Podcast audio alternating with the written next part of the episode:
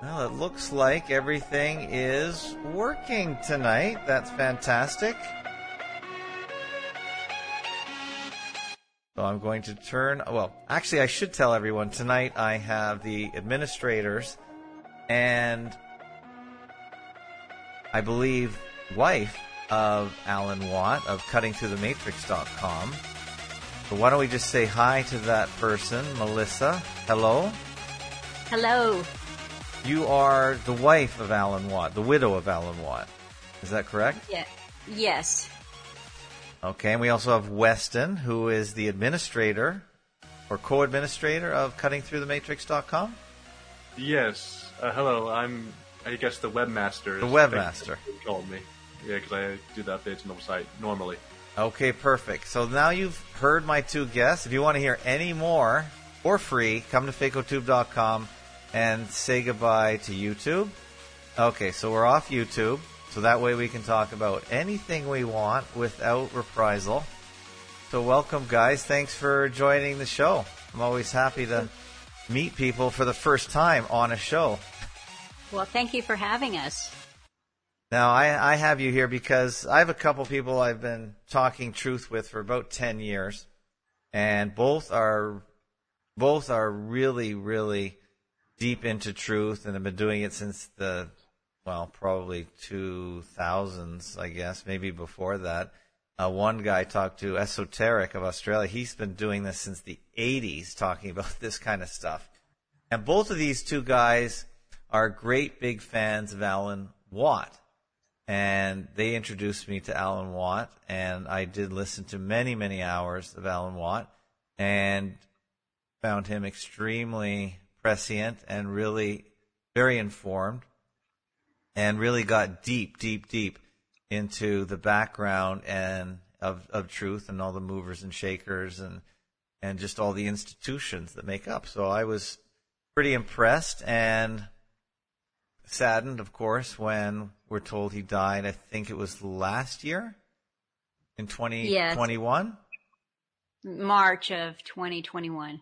Right. And so many people that would have been so great to get their views in this massive psyop that they often predicted that we're in now would uh, seem to have disappeared or died uh, in the last couple of years, which really stinks. One of them I talked to, for instance, Kary Mullis, who allegedly invented the PCR process, and another guy I interviewed just before he died uh, last year, I think it was, was a guy from the infectious myth, David Crowe, another uh, who is also a Canadian. But wow! And then Alan Watt died last year. That, must, that that really stinks. That the guys that could really give us in-depth evaluations of what's happening in real time now are not with us. What do you guys think?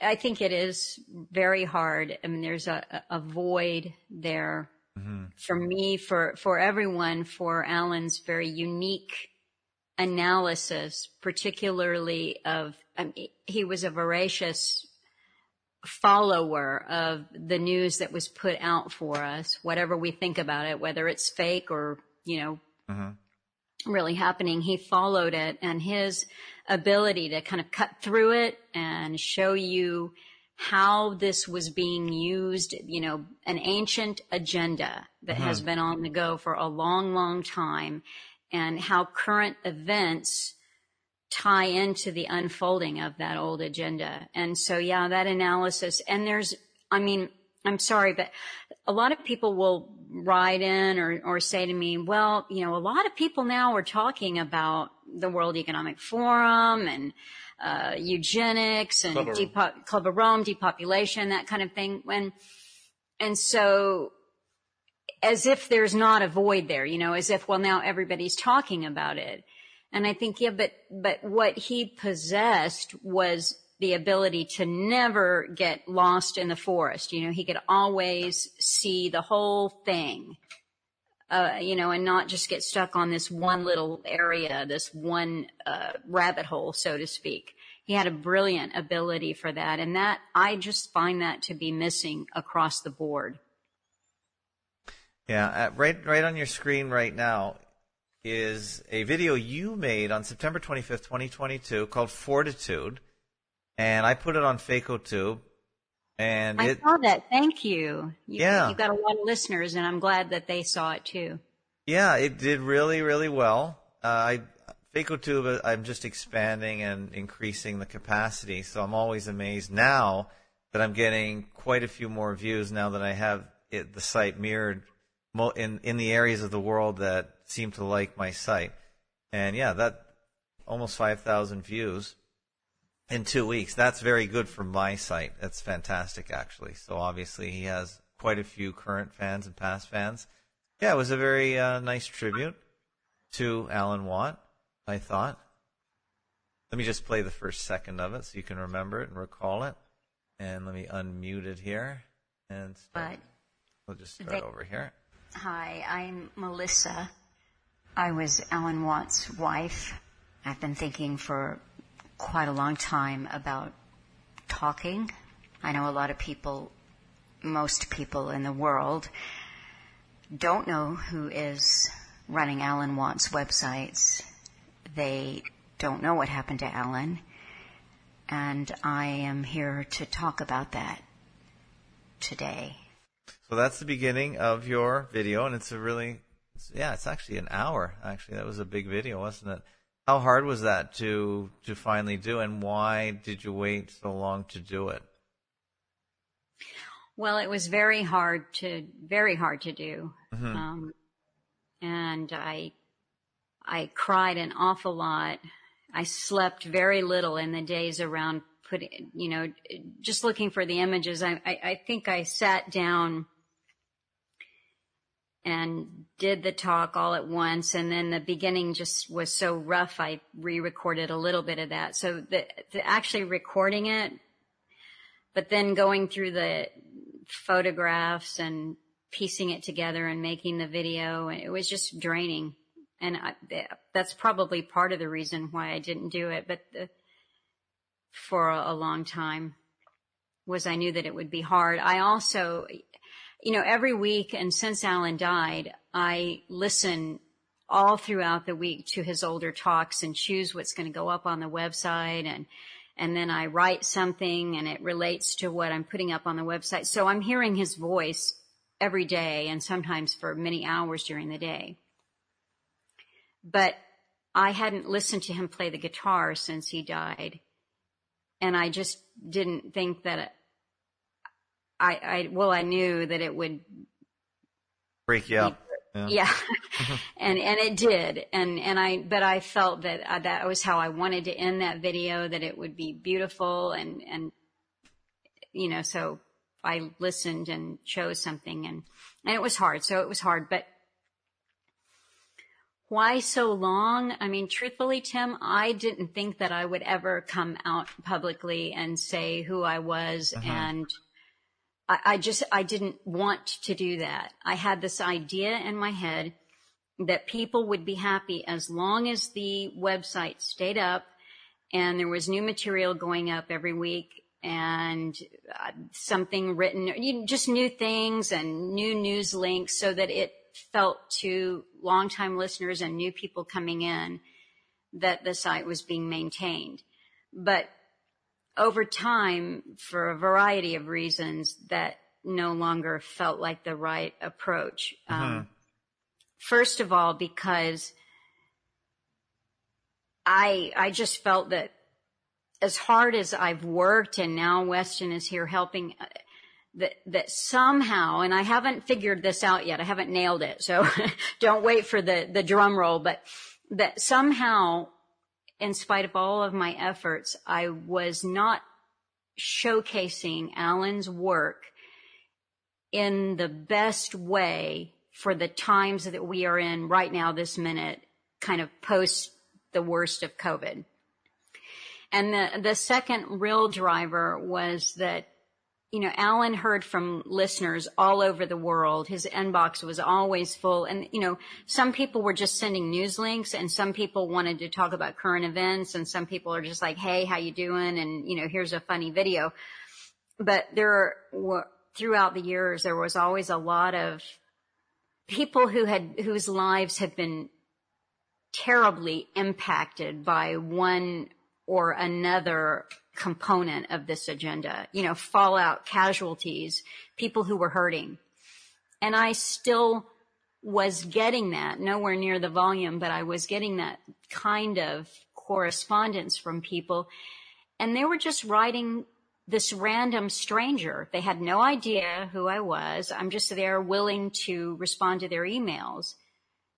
And right before I put out that, and you know, right before I put out Fortitude, before I sat down in front of the mic or picked out the images, I got an email from someone who said that he was suicidal. Mm.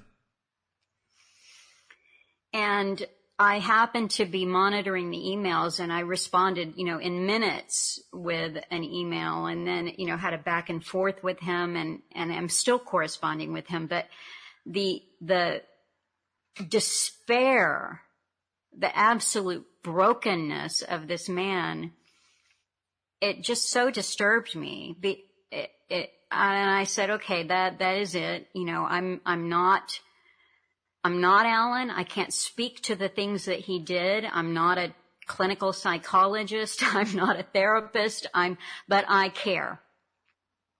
And I'm going to say who I am and what I'm doing and that, that I am interested in people's lives and how they're being affected by this. And, you know, as much time and energy as I have in a day, as much as I can devote to it, I will talk to people. I will correspond with them. I will, you know, listen. So that, that is why it took so long and that is ultimately why I did it.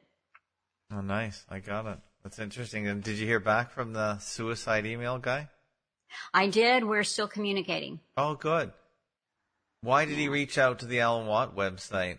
Because he wouldn't he even said, have known this, who he's this writing is to. what he this is what he said and I don't have it up in front of me but um, this is what he said and what really prompted my making fortitude he said I wish that Alan was still alive mm, because nice. Alan would be able to help me he could give me advice he he would be able to help me understand if there was something I could do or should I just give up?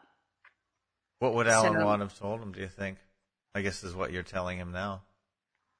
Well, I, you know, I mean, sometimes I know what Alan would say, you know, I, I, and I ask myself that all the time, you know, what would Alan say what would he do and how would he handle it? But, you know, I often don't know how he would respond to someone or some situation. But I think in, with this particular man, he, what I said to him, I felt Alan would have said, which is, you are not to blame for a system that you were born into that, that was corrupted generation, you know, many, many, many years before you were born, before your parents were born, before your grandparents were born. It's ancient and it is inhuman and it is designed to keep us down, to keep us from knowing, you know, beautiful things about human nature and, and what we are capable of and what, you know, Alan used to always say there's a lot of different ways that society could develop, could have developed. If it's left alone, it could, you know, who knows? You could guess all day where it would go if we didn't have this very specific system we have where, you know, we're basically run by money. Mm-hmm. If it was different, if, you know, and you could just, you could play the if game all day long, but there are a lot of ways that society could have gone. And the way that it has gone, it's not human. And I put up what I call them redux from the Latin word brought back or returned. So right away, as soon as I started re-uploading either excerpts or whole shows, I called them redux. Uh-huh. And the redux that I put up just yesterday, uh-huh. Uh, there was a bit in there where Alan was having a conversation with a caller, Rick from San Diego. And Rick was interested uh, in primarily in two things. How does one, you know, that the ancient Egyptian idea that that the soul is different from the spirit, that the soul wants to unite with the spirit, you know, so they have an interesting conversation about that. But then Rick wanted to know how one navigates what is essentially a psychopathic system. How do you, you'd, you'd, almost have to go, you know, have your own piece of land or live in a cave, not pay taxes, you know, in this world you are participating in one way or another in a, in a psychopathic, inhumane, very anti-human evil system. And so ba- basically Alan was saying that we are now at a point where it's evident that most people, the common people, us, you know, the little people, we are going along with a psychopathic system because we've been corrupted by it. And he said, as he finished up that thought, but this can't go on. This is not sustainable because it's anti-human. And I think, you know, back to the fellow who wrote in who was literally at the end of what he felt his resources and his mental stamina, he just could not go on. And I don't know. I'm just trying to have a human interaction with somebody who's many, many thousands of miles away that I will never meet mm-hmm. and let him know that, that it, it really isn't his fault. Yeah, we all have personal, I'm, you know, I'm a big believer in personal responsibility and, and, and, and looking at the man or woman in the mirror and understanding that, you know, throughout my life, I have, I've made choices that played into this system and, and know that and say, okay, well, I, I won't do that again. I'll do something different. So yeah, I believe in personal responsibility, but in a large way, in, in many, many ways, we are really, for the most part, kind of powerless in a system that we didn't create. And we just get damaged by it. And I, I hope, hopefully I'm able to, over these emails that we have exchanged, show him that that just because he doesn't fit in, just because, you know, ev- everything is against him from his upbringing, his job situation, his housing, everything is against him. But there is a reason that he's come as far as he has and he knows what he has and he's woken up to as much of reality as he has, you know, that, that's a miracle in itself. Tim, I can just go on as it turns out. yeah, you can so speak. Feel free, feel free to interrupt me anytime. I will. I can, I, can you, how did you meet Alan Watt and how long were you with him? When did that um, all start? And did I most, heard, did I heard most people even know he was married? Well, he's he's. I'm not the first. I'll just say that, but um, I'm not his first, the first lady love. Um, yeah. I heard him on the radio in 2007 and we began corresponding and talking on the phone and, um, long story short, I've, I've been with him since the spring of 2008 okay. physically. Right. But yeah, I mean, you know, in, in my, in my mind, I mean, you know, in terms of how much time we spent on the phone and, um, and communicating toward that end in 2007. So however many years that is, mm-hmm. or was. So you, you were always interested in truth. Would you call him a, a truther or just a esoteric, a historical researcher? Or was he both? Um, well, I don't, I, I mean, you know, I wouldn't call him a truther, and yet, you know, from my perspective, he really embodied the spirit of truth. Mm-hmm. Um, everything he said was true. Um, and he is a, a, deep researcher into history and machinations and how the system works. Um, I I would not consider. I mean, there were things in my life that led me to question. I mean, I I, I would say the first really big questions that I had came after 9-11. Right. Mm-hmm. And I, I had had the opportunity to go to some communist countries when I was a teenager with my father's work and, and Mhm. I was in Romania when I was like 14 Yeah. And I we landed at the one the main airport right as we were coming into Romania. And I was 14 and I had a fashion magazine with me.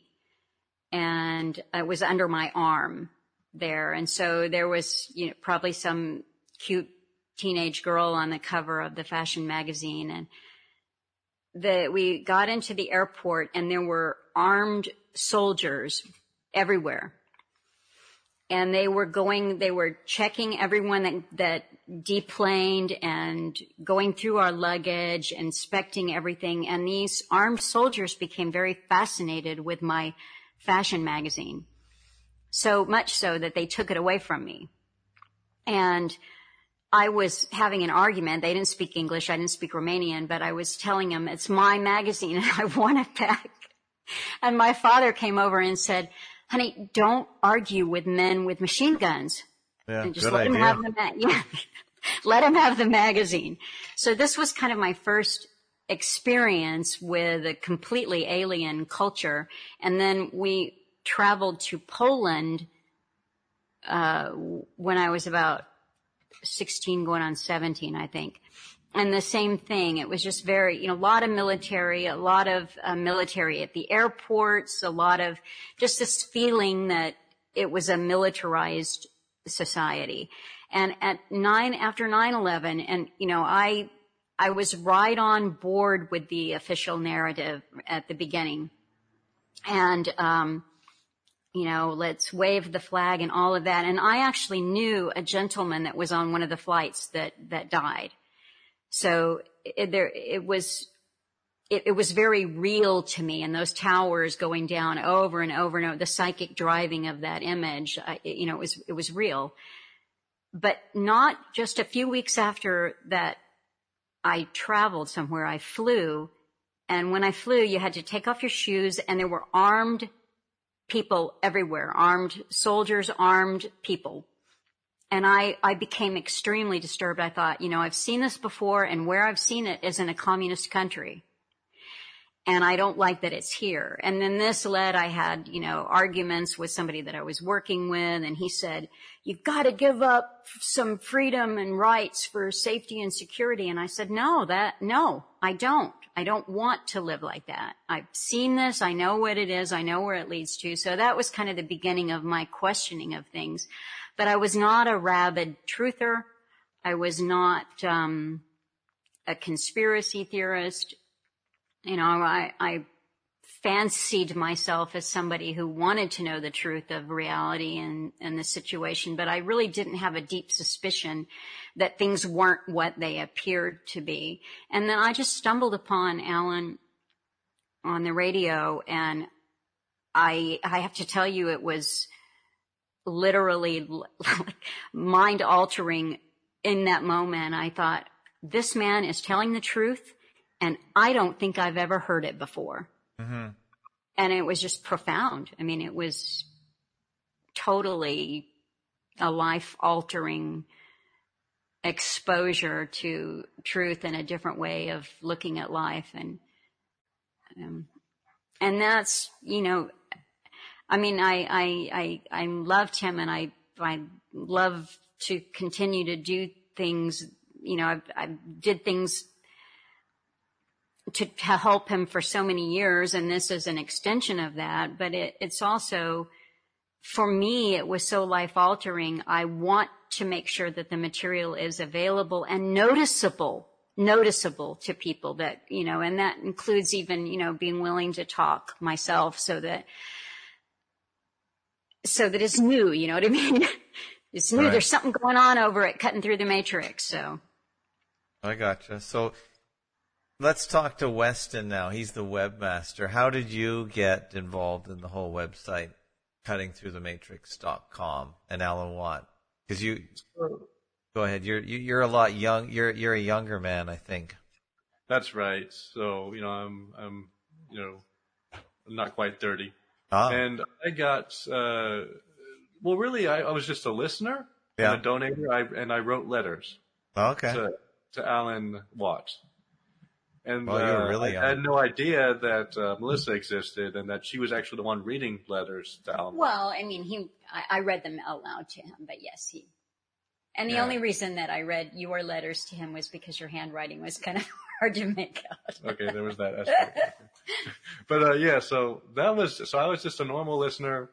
Well, I guess you know, no one who listens to Alan Watt could be characterized as normal. Well, you are a regular listener. I was a regular listener. That's right. Yeah. and I, um you know, I'd listened to you know all those newer talks, and I read the transcripts for his older talks, and I just continued writing letters all the way up through the COVID. And then when Alan Watt passed, a few months after he passed, uh, Melissa emailed me saying she would like to check in, and so with me, so you know, please would would you want to call or whatever? And so I, I said okay, because I had never even I know I never even you know talked to Alan Watt or anything. You know, I just simply every once in a while I'd hear you know a short you know little response to one of my letters or or even sometimes I think uh, when he was doing his talks, I think he'd be responding to me. I don't know. I can never prove that, but I thought in some of his talks he was responding to my letters. But uh, so, anyways, during the summer after Alan Watt died, I was contacted, and we I ended up talking on the phone with Melissa, and then you know she casually mentioned that you know she she was going to go to the U.S. because she was still in Canada at the time, and that she might need some help with the website because it was you know it was always a two person job. I people just didn't know that. And so I, you know, I, I said, well, yeah, I'd be glad to help. And so I just didn't realize, I thought that Alan Watt had a circle of friends that were good, that was, that would be happy to take over once, you know, he passed away and everything. I had no idea that it was just one person doing everything, you know? And so I had no idea, but eventually, you know, I realized, okay, you know, if she needs help, you know, I'm glad to do it because I think Alan Watt really changed my life a lot. Um, and I think that, uh, you know, I owe Alan Watt a lot for all the incredible information that he's put out over the years. And so I figured, you know, well, what better thing could I be doing than helping, you know, spread, preserve and spread his information. That's so good. that's, that's basically my story. You know, and so I just, you know, came over to Texas when she moved to the U.S. and, or not long after she moved to the U.S. You're, so you're from the U.S. Uh, Yes, I'm from the U.S. okay. Very good. It looks like we have uh, my my co-pilot tonight, Esoteric, on the line. Esoteric, how are you? Good afternoon, good morning. I I'm echoing. no, you're sounding perfect. Perfect. Say hi to Melissa, who is Alan Watt's widow, and Weston, who is Alan Watt website's co-website author. Hello, Melissa and Weston. Hi, how are you, esoteric? I'm good. Just call me Rick. I just, it's a silly name I put on there. Okay. Just to, All right, Rick. but um, I listened to your show. Um, fantastic um, to hear some an, another side of Alan. Now, Melissa, at the beginning, you may not have heard Rick. He, she said she'd be honored to hear your impression. So uh, I told her you do a fan, you're a fantastic impressionist. So if you if you want to work up to it or you want to try it now, you can do an impression. Oh, no, oh, uh, well, you, you've, haven't you got any recordings of me doing it? I, I do it out of respect. Out of respect. I know, and she's Oh, she's no, I, I would love to hear it. That would be a hoot. Hi, uh, hi, folks. This is Alan. What's his name? Reporting from Australia in 1922. that's that's part of it. very good, very Pretty good. Good. How Rick? Pretty good. How long she were you wouldn't listening? think I looked anything like him. She wouldn't think I looked anything like him. She knows him. Well, I put you on the spot, but you did really well. But if you you can you can work it in later if you want. Hi, folks. Oh no, I just oh look, I've listened to every bl- every show he did twice. Wow. So Wow. um, That's why I wanted to get you on, Rick, because I want you probably know more about Alan Watt than I could even dream of. And how long were you listening to Alan Watt? And how long? How long? uh, from about 28, oh eight or 2010. Oh, okay. Hmm. And that's about the Yeah, time so when not- Melissa met him. or or Oh, or moved in with them. Is that right, Melissa? Mm-hmm. So how many shows would you have listened to, Rick? Well, I was painting my house when I got told you should listen to this guy, and so I and I painted the entire interior and exterior of the house listening. And because of my work, I work sometimes 15 hours a day, and I can listen to podcasts. I listen pretty much to everything. And it's good because I've, I've got a bad memory sometimes, and he re, he repeats himself, which is good. And um, that same information has been. And so I, I, I checked on stuff. I'd never heard of uh, the M- M- what's his name, the Mil- Millen Milner Group. yeah, the Milner, yeah. Group. Yeah. I'd never heard of him before. Mm-hmm. And um, that, but what what would really interest me if he used to always mention this particular meeting that was held in Sydney in 1937 or 38, Yes. Right? That book, t- t- t- he must have had the minutes to it of some form.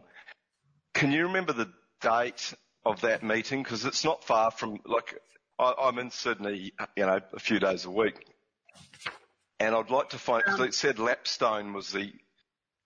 the Yes, the- well, a, as a matter of fact, um, you know, Alan was not a collector of uh, rare or valuable or first edition books, and nothing like that at all. But I considered that book to be so important that of all of his books, I actually put it in my purse when I traveled back. So I have it right Wow. here. It's called the British Commonwealth and the Future, and it's the proceedings of the second unofficial conference on British Commonwealth relations, Sydney, 3rd to 17th September 1938. Right, gotcha. Okay, so I um been trying to research into that myself, and I've found some of the people that possibly would have been at that meeting, and I've got their biographies, and I've, they're so big and dull, it's really hard to find the find it because they've obviously kept that. That's a very important meeting that that basically um, runs down the future of the, what we're going through right now. hmm Yeah, Um, Es- it have- especially in, especially in the- relation to China, but in, in a lot of other ways and too. India. And Yeah. India. Yes. Yeah, yeah. And we're seeing that now that they're, they're releasing the Indians uh, of on, on especially over the, this down under now. It's incredible. Mhm. Um, and that's what was in that meeting that said when when will we be allowed to?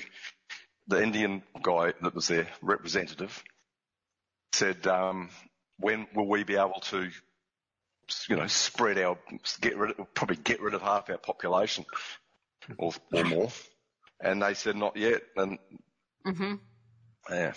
So that's fascinating. That's fa- I'm so glad that you've got that book because it is a very important book. It says it's I a wonder how jour- many it says copies it's a journal, and you can buy it off the Royal Institute of International Affairs or Chatham Yeah, House yeah. website. Actually, go. I've got it on my screen right now. I'd like just to know out of curiosity, in- what um, is Chatham House selling it for? Looking Yeah. here, it looks like it. It well, I'm not. Sh- it looks like it's 39 U.S. dollars.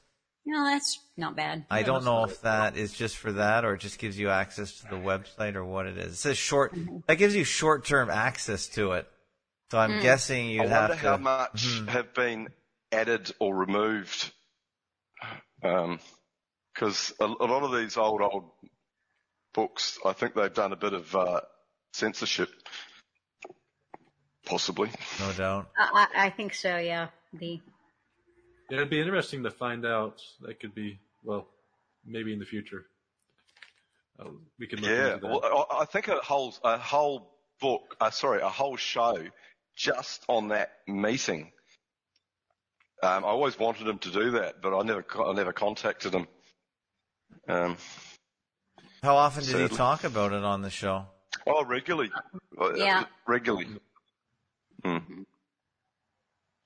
Uh, and, and I think it was probably the most, to me, the most interesting thing that he, he talked about because it, it was, they, they seem to do these meetings in certain spots and I've always had a thing that this Lapstone and the Blue Mountains area it was a very powerful area because it's got these a lot of caves everywhere and and I found I ended up going up and holidaying at the Jenolan Caves, which are very close to Lapstone.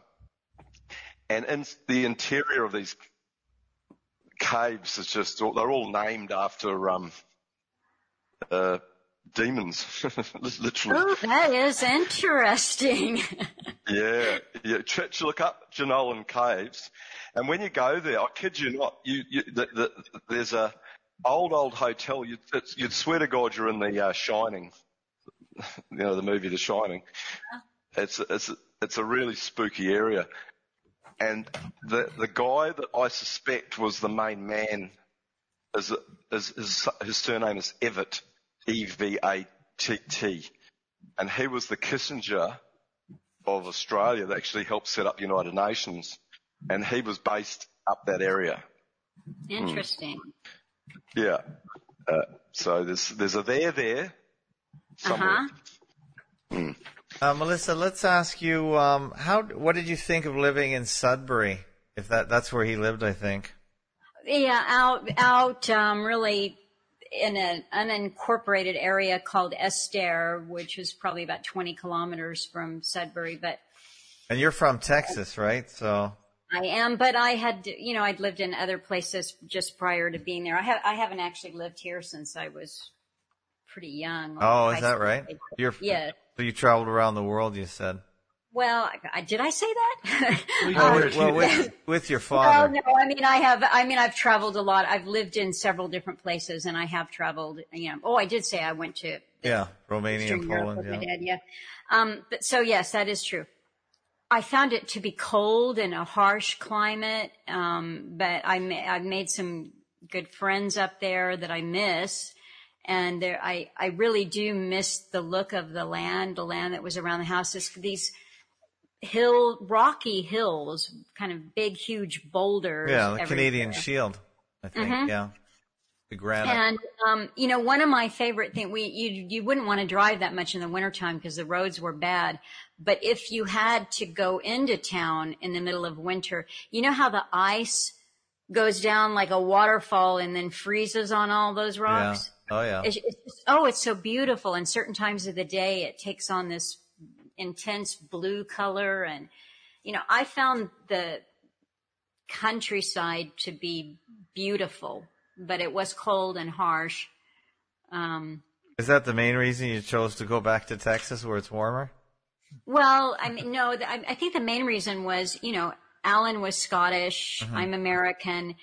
I wasn't going to survive in that place in, in that remote place on my own. You know, yeah. the work, it, it, took two of us to do things and, right. you know. you have a mile long driveway that you had to shovel snow out? Well, the, the, the, the, drive wasn't quite that long. I mean, it, it was long, it was very long and you ha- we had to shovel down over the railroad tracks and down the hill to the main part of the road. So there was a lot of shoveling, but it was. Well, I'm sure you had a machine to do that. You wouldn't have. Actually, no, that, no machine. Well, you know, we we didn't get a snowblower until after Alan was in the hospital in 2016. Um, at, at, that point, then we needed to have a blower. But before that, it was the plastic shovel, and I did it, and he did it. And... Whoa. okay. Right. Yeah. In other words, if it snowed two feet, you weren't getting out for weeks. Well, I could. I found. I discovered that I could shovel an awful lot of snow. Wow. Um, in a day, but yeah, it was hard work. But to do that, you know, and let's say I'd shovel the driveway and then he had to get on the roof and shovel snow off the roof because, you know, you don't want the roof to cave in. Right. Um, yeah, that's a lot of work. Yeah. It's just a lot of work and, you know, and the wood, I mean, I don't know. I, I just could not conceive of living that kind of a life as a woman on my own. Oh, that makes sense. Weston, did you ever come up to Sudbury to, to visit, or you just were a letter writer and? I was just a letter writer, yeah. and I didn't uh, meet Melissa until she came back after she came back to the U.S. Right.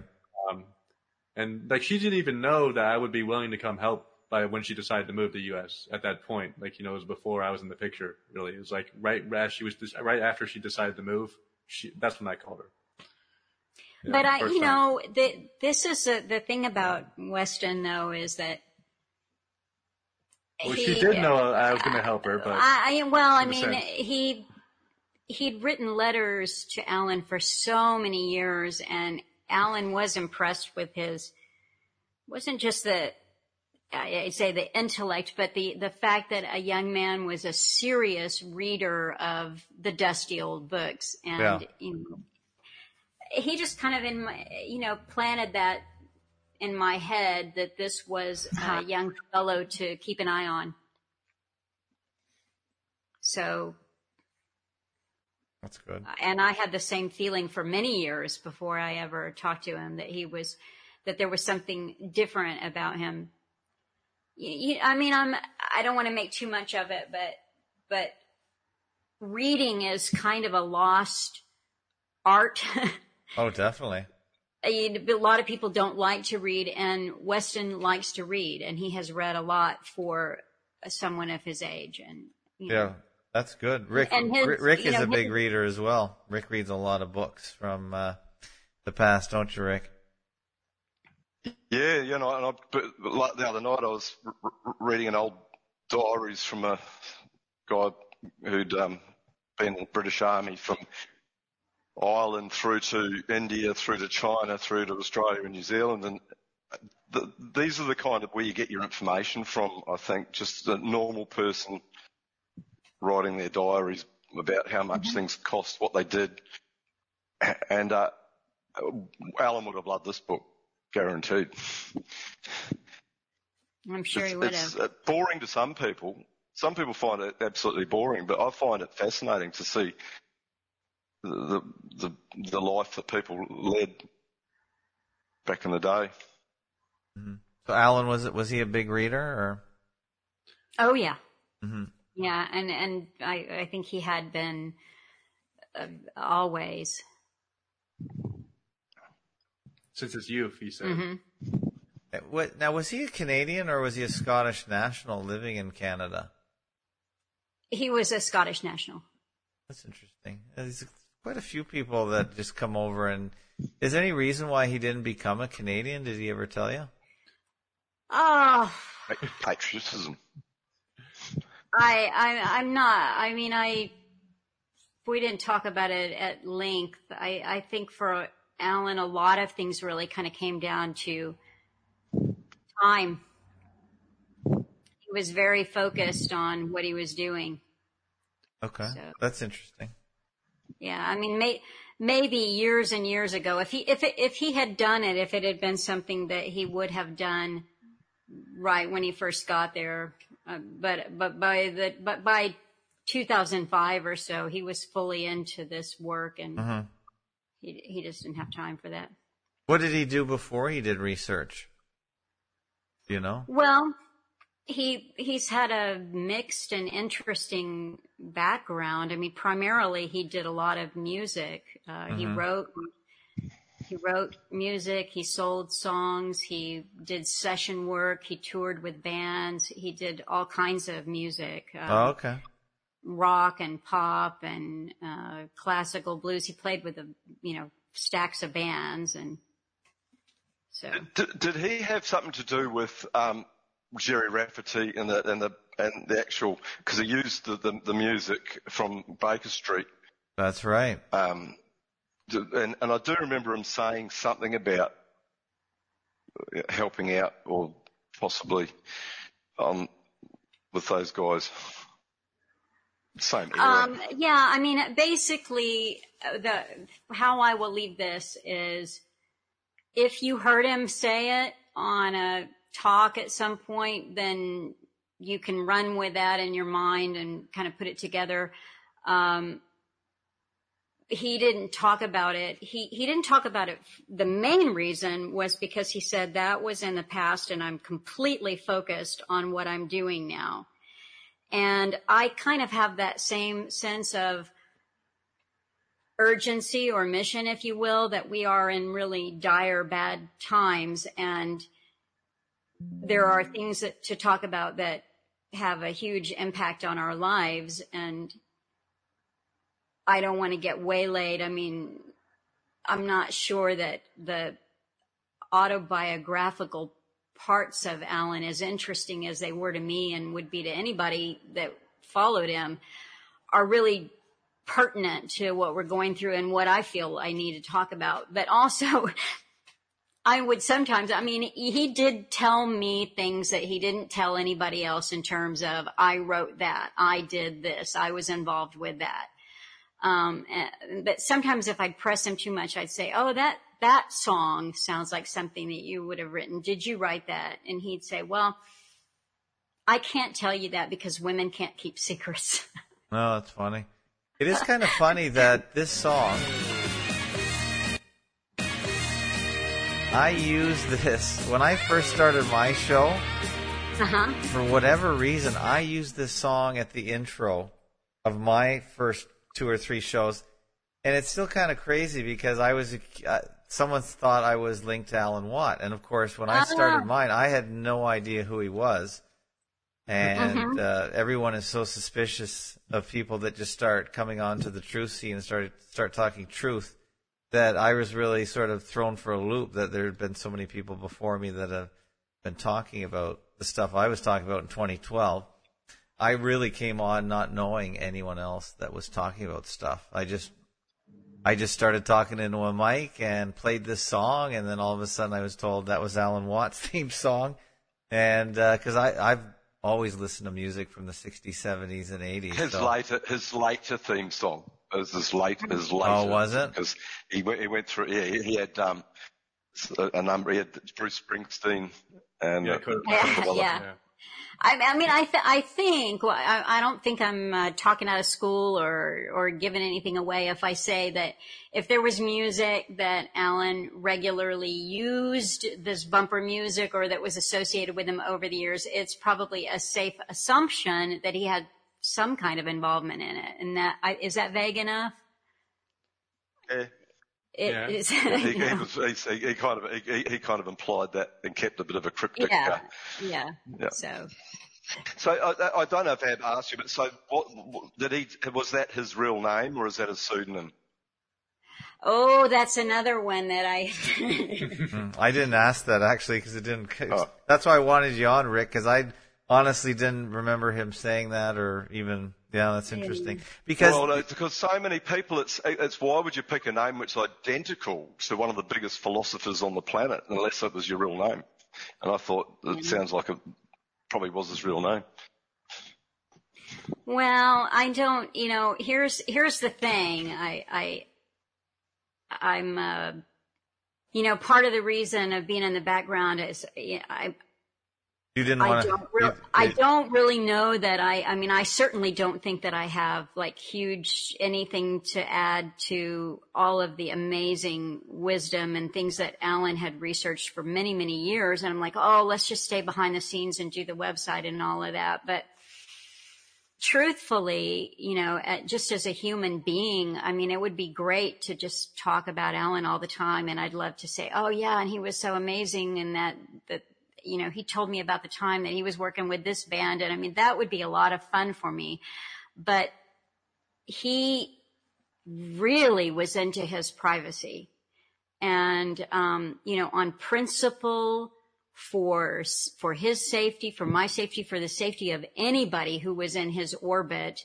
It was just the code that he lived by. I'm Yeah, a private that's man reasonable. and, you know, I'm private Yeah, too. so- I'm private too. I, I, I Yeah. It was just odd that a lot of people. There's another. What is it? Uh, the guy Alan Watts. What What does he do again? It's an- Uh, he's a He's a he's a the um, British American uh, Zen Buddhist or Buddhist philosopher. He called himself, I think, a philosopher entertainer. Oh, okay. Um, I, Uh, I, Aldous, yeah, Huxley's, the- yeah, Aldous Huxley was a huge fan, huge Mhm. fan of. yeah. Oh, And I, you know, I think he was just, yeah, there, there you go, there he is. Um, so he died But- young, and, and I, I confess that I've, I don't know that I've ever actually listened to an Alan Watts talk. I, I just don't, I, I, didn't Oh, they're have any. constantly confusing. People, people are constantly confusing me. When when I say you should listen to Alan Watt, they all go, "Oh yes, yes, yes, yes." They, they, he's very, very mainstream as a philosopher. Well, He he is, and, and this is an interesting thing to me. You know, if you talk about shadow banning someone, Mm-hmm. Alan, it, w- it would be interesting to me that you could put in the title of some show that Alan Watt had done, and you might never find that on YouTube, but you're going to get stacks and stacks of Alan Watts. And I'm not Oh, sure as mu- as much as he had a cult following when he was alive, and that you know folk like Huxley, like you know, there are a lot of people who said they were influenced and really loved the work that Alan Watts, the philosopher, was doing. I don't think he was like super wildly popular until about the time Alan Watt came out. I don't know, you know, I mean, I don't want to sound, you know, but Alan Watt, your your your ex your husband, he doesn't even have a Wikipedia page. It looks like. no. He has a rational wiki page. Yeah, That's the there- best he's he got, he gets debunked um, Oh, on Rational Wiki. Wiki. Oh, okay, that's Yeah. interesting. Yeah. So I never go there, but I guess. I mean, uh, one one thing that Alan would say himself is the the very best way to censor someone is never talk about them. You know, don't talk about them, and and that isn't. You know, I, I know there are a lot of people. There are a few people out there who have their own forum who were really influenced by him, and they do give a nod now and again to him, but so many people in the what you'd call the the mainstream of the alternative completely owe pretty much anything they know about anything Oh, that's yeah. real Yeah, to Alan. especially uh, um, David Icke uh, and um, Alex Jones. Oh, I mean, and I Um, don't. I I told Tim off the air before we started. I don't really want to uh, put my. I, I don't want to put myself on that list of you know and joining the. I don't want to be hated that to that much. You know what I mean? But I could tell story after story of the dirty stri- dirty trick squads. Those oh. people who are kind of high up in the alternative world, the links that they will go to, and was he ever on Alex's show though? Because he hit. Yes, Yeah. yes, Yes, yes, he was. yes. Yeah. Yeah, he Oh, was found um, on. Alan was on Alex Jones' show. Yeah. How many times? Oh, I don't know. Quite a few times. Yeah, he he did what Jay Dyer's doing now. Another huge Alan Watt fan, Jay Dyer, and constantly, constantly name dropping him. So he he he gives credit where credit's due, but he's now Yes, doing the, what yes. Alan did is hosting the last hour of the Alex Jones show. Interesting. Yeah, J- Jay is actually one of the few people who has given credit where credit is due. Yeah, Alan Watt was often complaining about that he wasn't being being given credit. Yeah, I mean, I think you know, at a certain point, he said, "Well, you can't. There's you you can't say an awful lot about it because then it sounds like sour grapes." Mm-hmm.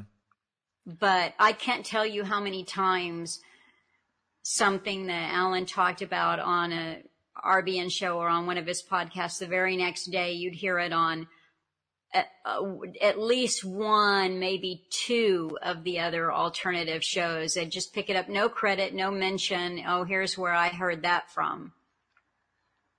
And one thing I always do, I'm not really a researcher, maybe as much as Alan Watt was, but I always just put links to where I heard stuff and let people go find it themselves. Because I just think that it's much better to share the truth and just let people do their own research with whatever you found. And if you make it easy for people, I think that's the best way. Yeah. Well, that's, oh, go ahead. I was gonna say Alan Watt did that too. Like he linked mm-hmm. to Bill Cooper. Yeah, he oh yeah. linked to uh, uh, John Taylor Gatto. You know, he's linked to Anthony Sutton's works. Uh, you know, it discussed Patrick many Wood, times. Patrick yeah. Wood's works he's linked to. No, that's good. Um, so, yeah. You know, he's, he's he's always you know he's really compiled and spread a lot of different books and research. In fact, to the point where I would complain. People, are, when they listen to him, they go off to buy all these other books and they don't buy his books. And his books, and that's a real shame because his books are actually really uh, some of the best uh, you know, books out there the, as far as like nonlinear thinking and waking up sort of is goes. I mean, hmm you can't get better than Anonymous cutting through books, but you know they just go out. Have you and file thought about other- putting? you know, Have you thought about putting out a really good, like a pro copy of some of his books? Because a lot of the one they just came out in a binder form. They don't, they weren't really Bound. produced. Yeah. Yeah, I yeah. a I good mean, I'll, I'll say I've got more ideas than I have time in the day, but yeah, absolutely, yeah. Um, and the, you know, back to the point of people not giving credit where it's due. I think my own personal theory there is it's a kind of self-aggrandizing ego thing is sad because these people want to be seen as the ones who have all this esoteric knowledge or they've done all the research and you know somehow think that it takes something away from them by acknowledging and and it doesn't you know i mean okay so they don't look like a genius at least they look like a decent human huh Exactly. How long do you How long do you think you're going to keep the website going? Because it must be a until i die or Wow. it uh, um or it or the or the the authorities come and get you. or the internet ceases to be in this iteration or you know whichever comes first but i i think that no i mean i'm i'm committed i believed you know i loved alan but i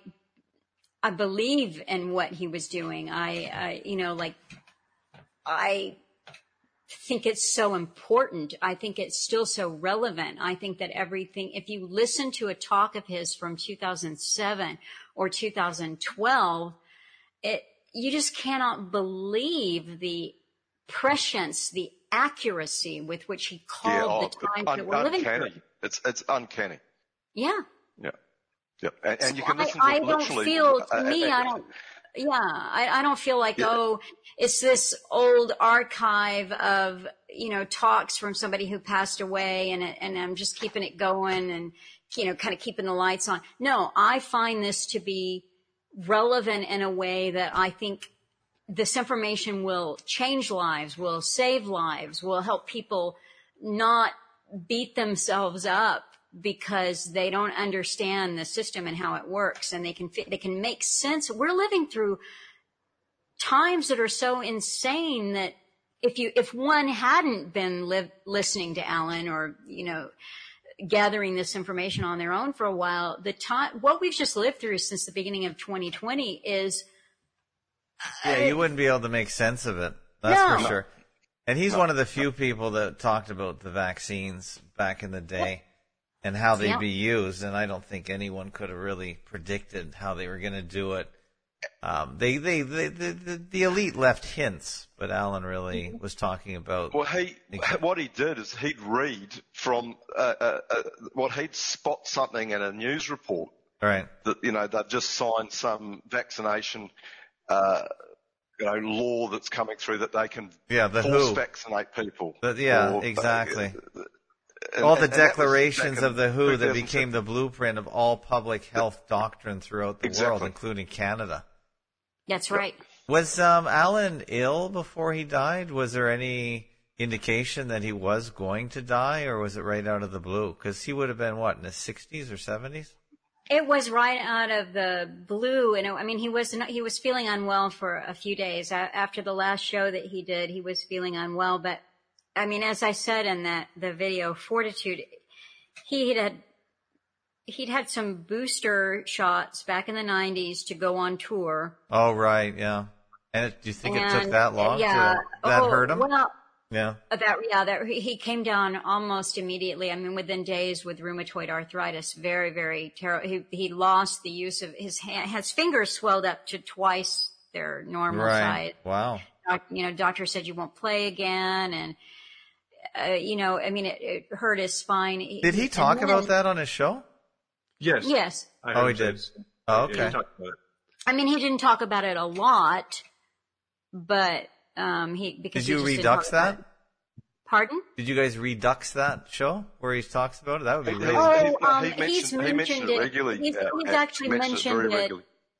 Yeah, I mean, I don't know that I've reduxed that one, but he's mentioned the complications that he had from the vaccine. Mm.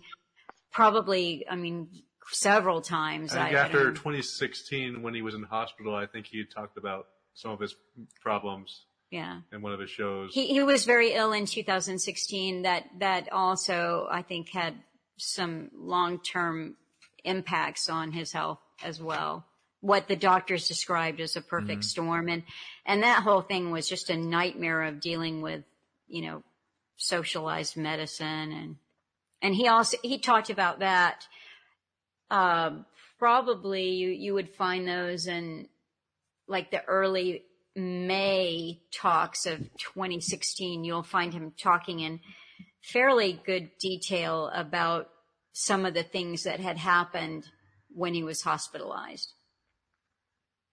Just things like medicine that he needed that would that the the ER doctor actually put him on a very strong antifungal medication the day that he was admitted into the hospital and it turned out to be the right medication and it was helping him. And then a specialist kind of pranced into the room and had a hissy fit and we haven't done the 12 tests. We, you know you have to have 12 vials and and anyway then he said the specialist said he was just such an important man and he couldn't see alan right away for months actually so we had to get a listener who was in thailand wired the money had them get the medication had them send it to Canada. This is not a restricted drug, right? It just oh, one that, yeah. So it's not restricted. Just one that his doctor was, wasn't going to give him a prescription for, or the specialist overseeing the case. And that was confiscated by Canadian customs. I'm sure because it was Alan's medicine. I mean, there would be no reason for it. And, and what we had to go through getting someone in the UK to get the medication that had been returned to Thailand and then sneak it in, in, in a package that had candy in it, you know, and getting it to him. So it was months before he had the right medication. And then when Alan talked about this a few times, I don't think he said the specialist by name, but you know, Sudbury is not a big area. So if you knew what you were looking at, you know, an infectious disease specialist, you'd probably be left with, you know, one person that you could think was behind all this. Well, out of the blue, this so-called very important specialist, their office called and said, "Oh, we we've got an opening and you can come in." And and then the specialist, you know, kind of to cover what he had done months earlier when Alan was in the hospital, said, "Well, I didn't realize that they had."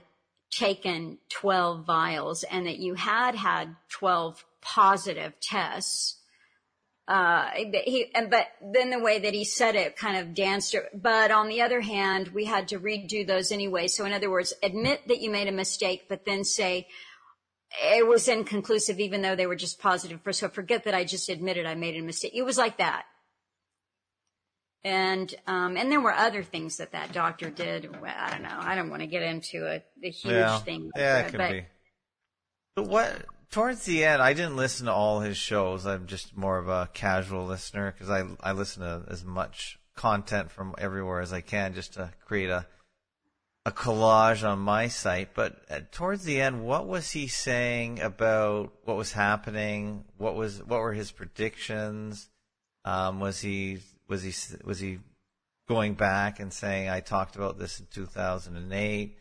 Um, how did he handle what he predicted? What was he saying at the time?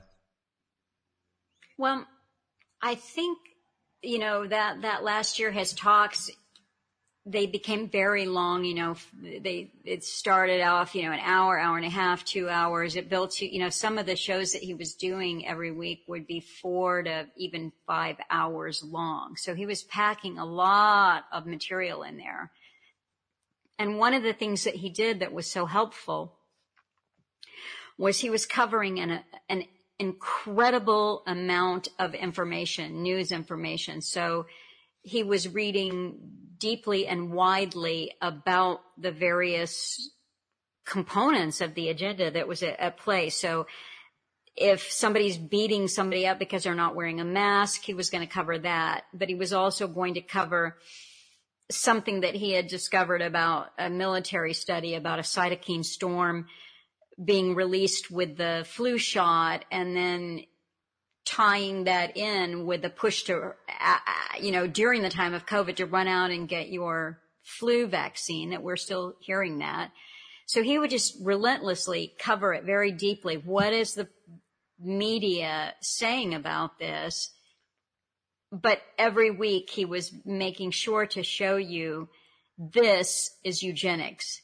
Mm-hmm. This mm-hmm. is depopulation. And those that he had never veered from the fact that at the core of everything that we are watching, what you are seeing is an old plan to depopulate because this elite who've proven their worth in the system, they want a manageable herd. Popula- yeah. A purpose made. They don't want just people running around yeah, they want, or exactly. like have an excess population. They don't really need so many people because they have AI and robots and you know. Mm-hmm. Right. So Automation and cheap labor all around the world, open borders. But for, but for me personally, and the, and we're getting off into you know kind of the esoteric here, but for me personally, what I found most compelling about the last year plus of Alan's talks was how many times, just as a little aside, a little breadcrumb in there, you got four hours of him going through the news, but there, these, these ruminations on what are we really looking at here? You know, what is actually behind this system? And he had some very interesting things to say about evil, the nature of evil, uh, good versus evil, um, spirit versus matter, things he's talked about over the years, but how are we watching it played out in this agenda? Because I think what he felt was what happened around COVID, the speed with which they implemented plans that they'd obviously had on the books for a long time. This was the, the mask coming off for the the globalists, so to speak. This was their, you know, we're all being uh, told that we have to wear a mask everywhere. Well, their mask is coming off and we can see them for who they are now. Uh, a kind of a revelation of the method I think we've been living through these past few years. And was he nervous or hopeful for the future? Now Neither. That, yeah, he was. Mm-hmm. Who's sort of indifferent? Well, no. Um, I don't know what. I'm not sure. They're uh, not surprised. Um, Did he think we had long? Did he think uh, the the system that they're implementing was going to really come very quickly and because there wasn't much resistance? Was he surprised at the reaction? Because he, he made all these predictions based on his research, but I don't think, do you think anyone could really predict the reaction of, of people in general and the population in general? That, that, that to me is the wild card that I don't think anyone could really predict. Well, I, I think in a way he, ha- he did predict the response of people. I mean, Alan used to say, that he had two enemies in this ancient war. Uh, the first were the elite. Uh, I don't even know if that's the best word for them, but the, the obsolete. We call them yeah. obsolete. Yeah. The the the those at the top who have planned this agenda intergenerationally and implement it. That those would be his enemies, but his other enemy is the they are the masses who in mm-hmm every generation, they have gone along to get along. They have adapted. They have slowly said, okay, well, I'll do this. They're the ones who used to make this, um, uh, the, the image was that people just don't believe it's going to actually happen to them. So they go along, they go along, they adapt. And he said, you know, you, you've got people that are lined up in front of the trench in World War II. They're, yeah. they're watching their other people get mowed down ahead of them. And he said, if you've got three guards with guns, if those prisoners had rushed the guards, yeah, maybe half a dozen of them would have died, but they could have prevailed in that situation, at least for that time. They could have, they could have gained the upper hand and a number of them wouldn't have gone in the ditch, the trench that day. But that is not in human nature. It's in human nature to say, well, okay, this really horrible thing that is happening in front of my eyes is not going to happen to me. Happen to me.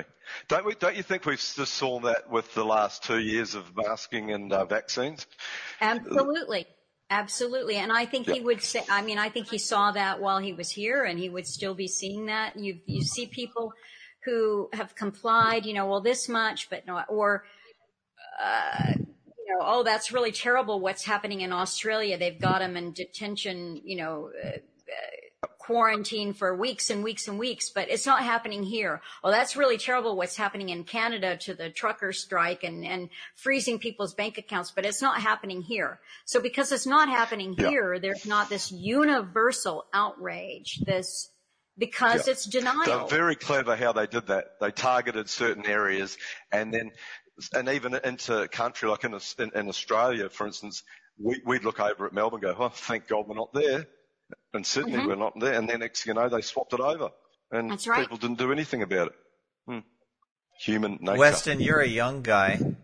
Uh, what do you see for the future, and how do you think Alan Watt really molded your view of the future? Does it make you optimistic or pessimistic?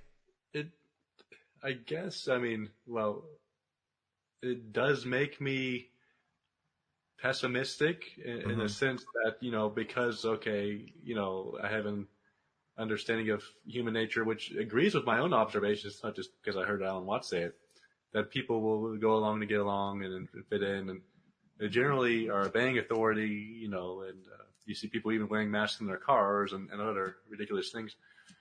Uh, you realize that, uh, I've come to think, you know, there isn't, you know, the agenda is actually going to happen. Like for a while, like you can hear someone like Alan Watt say, we're just, the, the people who run the world are eugenicists and they want to depopulate and so on. You can hear somebody say it, but you know, when you first, especially like when you first hear that, you know, for the first time in your life, you're not really going to believe it because, because of the way you've been brought up you know, you, you think all these nice people are all here, the government agencies are here to take care of you. It's only a few, maybe, maybe there are a few bad people in the world.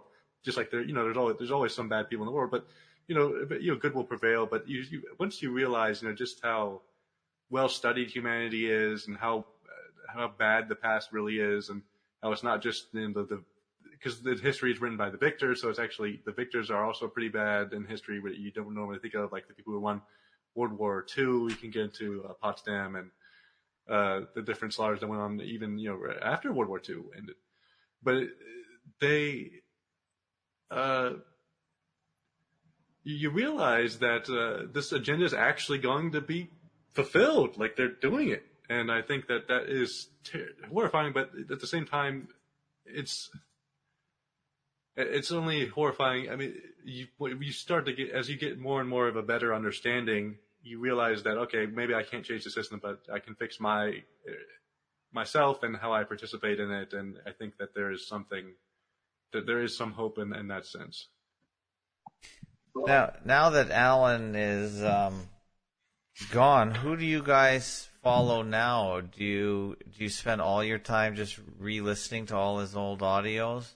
And how many audios are there, and how often do you re-listen to them to get clips? Because it's it's an awesome job. There's like over two thousand audios. That, yeah, probably more than that. Yeah, there's well, there's thousands. There's like over two thousand of like the the cutting through like probably like the solo stuff.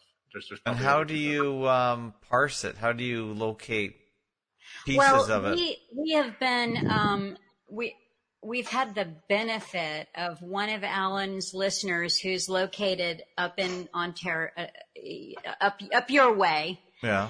Um, who built an amazing searchable document that he keeps updated, kind of a master file. And oh, okay. It's, yeah, it's a beautiful thing because it allows us to, from that document, we can do all kinds of searches. Mm-hmm. Um, we can. Hey, Rick, it's a little windy on your end. If you could just mute.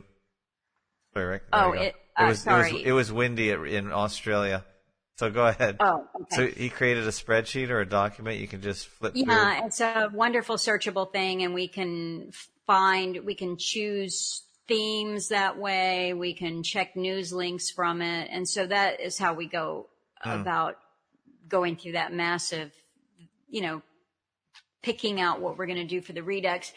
I try to listen to, there's like nobody that I love that I think, oh, I, I have to hear their stuff, but I try to find new people that are talking, usually smaller channels or smaller platforms, but they've got a really interesting perspective on what they're watching and they may be doing some good research on their own. And then I'll check in with the bigger sites, uh, just global research or Dr. McCullough or Big Tree just to keep up on the news. And I'm not endorsing anybody or I'm just saying that if I want to find out the latest vaccine fallout or, you know, the latest what's going on in Ukraine, those are some places that I want to go to on a regular basis and and find out what's going on. And I also really appreciate it when listeners send things that, you know, news outlets that they're following or new researchers that they've discovered. Because yeah, I am too. I think it's great. People send yeah. just send tips. It's so hard. There's so much out there. You can't yeah. possibly cover it at all. Someone, yeah, I, I, I really endorse referrals as well. I don't listen to every single thing people send, and, and it helps if they give a description of why I should read, listen to it. Mm-hmm. But yeah, for sure, it really helps when people are out there just gathering uh, the information so you can highlight. I that's what I like to do: highlight stuff, just clips Absolutely. that are really good. Yeah. Because I know you know. I mean, I w- uh, that's what I said off the air before we started. Is you know, in the time that you've been doing this, you've certainly put up a lot of mm-hmm. information and linked to all kinds of varied and interesting things. But yeah who, who of us, I mean, we're not, uh, advertiser sponsored, you know, who of us has the staff, the time, the energy? Yeah. Cause you've got to make something to eat and, you yeah, know, you run eat. an errand, you know, so, so it does, it really, I do, um, love it when listeners will let me know what they're, who they're listening to and what they're following. That helps. So is this more of, so is this your full-time job or your hobby? For both, both of you can answer that. So for me, for both of us, it is we do focus on full time. Wow. Um, obviously, you know, we're completely committed to keeping the website going, mm-hmm. and uh, so you know, whatever is necessary. You know, if we if I needed, I, I've told Melissa this many times. If I need to work a part time job to keep the funding, you know, keep enough funding for basic necessities and also to pay for the website and so on, then I will do that. Nice. I'm, I'm more willing to do that. I'd be happy to do that. But so far, you know, we've managed to scrape by. Really? So you get it. So it's an ongoing concern. There's still enough people that are exposed. Well, we're we're scrape we're eking, but yeah. I don't mind eking. I I don't mind eking because, Eh, you know, I mean, I had a one could always find, as Alan would say, easier ways to make a living, but by the time we pick the audio that is going to go up on a Sunday. And it may be that I think, oh, if it's a one of one from the four and a half hours, I want to highlight 45 minutes of it, but I actually have to listen to that. And I may have to listen to four or five or six different audios before I choose the one that's going up. Then I've got to listen to it a few times because I want to write something uh, about it to go, you know, because I've been right since Alan died. I put up a little piece that kind of, I hope, adds something to the talk or, mm-hmm. or contributes something.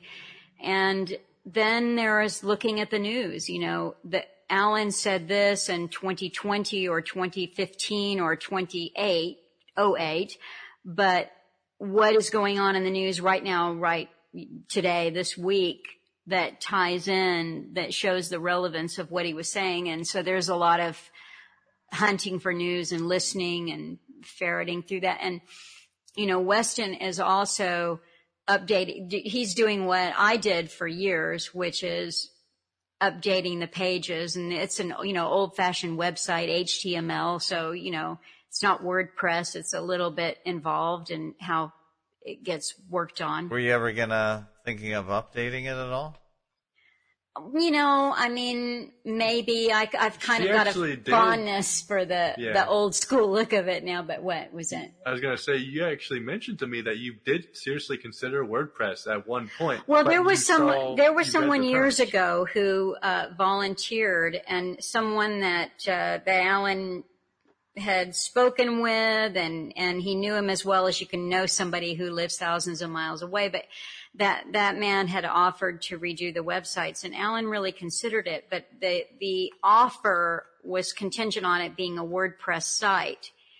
And I looked into WordPress, and I what I realized is you don't really own the content in a way that you do on the old fashioned sites. Yeah, it depends if it's self-hosted or hosted. They have a hosting service, but I'm Mm-hmm. self-hosted on mine, so I own my own data. I just use their their script, Well, as it were. So it maybe, is possible. maybe off off air sometime we'll we can talk about that. But yeah, I mean, I there are things that I would wouldn't mind seeing, nor would Alan have minded seeing, you know, a more searchable database. Um, Yeah, well, I have a I have a consultant that I use um, that I will highly recommend to you. I can even say it on the air because he is um, helping me. I've I've done most of the work, but he is uh, he's a radio guy and a technology guy, and I, I I like talking to people that know more than me about certain subjects and have more of a passion. So I will recommend him to you because he he's trying to make a service for multiple people uh, so he can That's make a living. So he could easily he has fine tuned my website. You can see now he just helped out with some of the things I'm not as interested in as just making it more polished and a mm-hmm. little cleaner. Because I mm-hmm. I only go so far. I'm kind of like you. I, I just I'm more of a utility person. I don't really want to glam it up too much just because it's not worth. I don't think it's worth my time. But he has mm-hmm. helped me, and I think he could easily help you bring your great. site into the 20th century and um, and self-hosted as well, so you don't have to worry about losing losing oh, your that's work. great. Yeah. So I will definitely. He's definitely. a genius. He's a genius. There's no two ways about it. Yeah, it. you Rick has actually met him because he's an Australian uh, Australian man. Oh, that's fantastic. Yeah, and he's worked for some of the biggest radio stars in Australia. Um, That's so right. he's, he he is definitely um, good at what he does. Oh, neat. That well, I'd love to hear about him. Yeah, and he yeah he's very good at what he does, and he's we're actually trying to build a virtual machine here on my end, and he has helped me do a lot of sound processing uh, for my audios, and I don't know if Alan's audios need any processing at all to bring them up to any level because I, I think uh, I'm sure it'd just be more of a project to catalog all his stuff. If you could, if if he could catalog in a way that's very accessible all this stuff, I think it it would be good for you. And um, I don't I don't know exactly how you're going to move forward with the website, but maybe you could have a way to give people access to it, easy access to it. And I personally operate on a value for value model where people you just and I think Alan does too actually or did or you do now where you ju- people just pay me what they think my site is worth. I think it's a really fair way of doing it because the information is too important to keep behind a paywall. And I know a lot of people challenge right. me on that idea. So if people get a dollar a month worth of information out of it, or some people might say I, I got a thousand dollars worth of wor- uh, value out of it. It just depends on their personal situation. So it really is, a, I think, a really good way of approaching it, and it's worked for many people. Um, for me, it's it wouldn't pay my bills, but I just do it as just giving people that want to say thanks an outlet, and I have as many ways as, as I think you guys do to donate. So I really think if you're going to just rely on his archives, which which you're doing, then if you could get a guy like uh, Velocet, his name is Velocet, that's his handle, Joel, to help you. I maybe he has ideas as well that can really really punch it up a bit. So Well, I think I mean, you know, for me the the main thing Mhm. is to figure out how like I said earlier, how to highlight Alan's work in a way that that gives the widest audience an understanding of how relevant it continues to be uh, for their lives and for and for what we're going through. That they can just listen to it and go, "Oh, okay, I understand that because this really does tie into this old agenda. This is eugenics." You know, let's not get caught up in uh, vaccine fallout or you know counting the dead or how they're going to die and everything. All I mean, it's interesting. You got to keep an eye on what's going on, but what is it really? It's eugenics. yeah, for sure. Certainly seems like it. To Is all his stuff still on YouTube, Melissa? The the because he he did do quite a number of um, YouTube presentations at one stage. Uh, until recently, he never had a YouTube outlet. Other people re-uploaded him there, and there Right. you you can find a lot of Alan on YouTube by doing a search. But we did um, start a little uh, uh, the little modest YouTube channel. yeah, I've and, got it on here. A couple Yeah. months ago. and I'm we're being very careful about what we put there because there are certain things you know the words that are going to get your video uh, banned or off of YouTube immediately, or you're going to get a strike. They're watching for, and it's interesting too because um, Weston put up on the YouTube channel the first thing was from a, a listener had made a video about chemtrails and it was quite good. And they had sent it to Alan many years ago. We hadn't done anything with it. And Weston said, well, why don't we put it up in its entirety on the website, which he did, and then cut it into smaller pieces and put it on YouTube, which he also did. Well, Well, I only took clips of it and put Yeah, up little some clips. interesting clips. but he had that first clip up. How many subscribers did we have? Four subscribers or No, we only had four views. We didn't have Four- any four views. No You were all the subscribers, yeah. So no subscribers, four views, and immediately Google slapped a little um, Contrails. contrail definition from Encyclopedia Britannica on. Yeah, that's pretty automatic. I think at this point they've automated that. Yeah, Yeah. it's clearly automated. Yeah, Yeah, because yeah. it's instant. So, so because of that, if there's anything at all in the title, if it's about chemtrails, if the word vaccine is in there, so yeah, with with YouTube, we're just careful. Yeah. Yeah, that's a pain. But yeah, BitChute. Did, you did don't have to he be at careful. all ever mention Glenn, that Glenn Kealey and that Glenn Kealey mysteriously died a year before he died? Um, another Canadian. Well, what um, what in, in specific? I mean, you, do you mean did Alan ever mention him at Oh all? well, uh, Glenn Kealey's wife, uh, from what I read, thought that he'd been murdered, and he was a, he was a very big activist, and I know they knew, they knew each other. Um, just I hadn't heard much about it, and, and if, whether you had or he'd mentioned it. Well, yeah, I mean, Alan did have a, a conversation after Glenn Kealey died with someone that knew Glenn very well and also knew Alan. Hmm. I don't want to say a lot because that was a personal conversation that he had with someone. Um, but I, my understanding is, you know, Glenn Kealey wasn't murdered and, and uh, there was no foul play. There were a series of things. It, it just was very unfortunate how his, the, how he was living at the end of his life. It was just unfortunate. And I'm not yeah, well, sure. he, he was an activist, that's for sure, a very strong activist. I barely So- know. I barely know know who Glenn Kealey is. I think you told me Rick about him.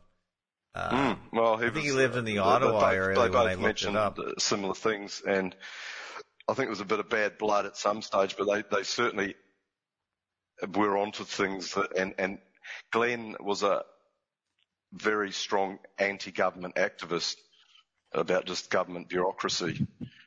Um, so that's why we would have, would have been known each other. Yeah, there. I mean, there was a, they, they they did speak. They did know each other. There were there there were things that transpired, which again, I don't- you know, it's not necessary to talk about them. You know, transpired between Alan and Glenn Kealey.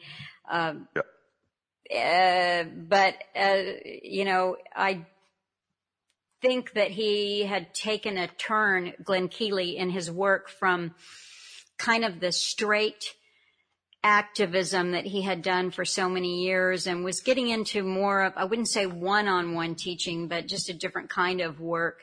And I'm not really sure what happened. Um, his, his wife had a website up for a while that wasn't his website. It was really just about some of the legal troubles that Glenn had been through towards the end of his life. And it just, it was very unfortunate. And because I, that, that was a conversation that Alan had with a, a third party that we're not talking about. And, Yep.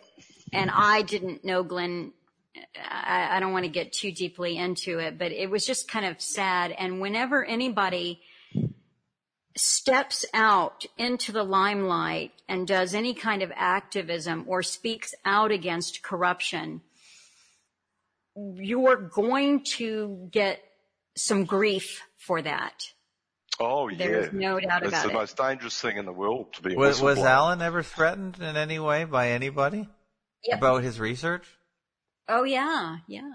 Was I he- mean, there but- were a lot. There, there were a lot of things that that happened. I mean, there were some things that that happened that were so strange and. uh you know, if, he said, if I told somebody this, they wouldn't even believe it. You know, they'd say, "Oh, you're making that up." Okay. But there were there were things that he did share on the um, Yeah, I played that clip on a dynamic. I think it was the second uh, dynamic independence uh, podcast interview I did. It's uh, we recently posted a couple. I think it was like a couple weeks ago now. okay. I actually played a clip from 2008 of Alan Watt talking about this. Like he had like a, a phosphorus bomb dropped down his chimney from a helicopter. Whoa.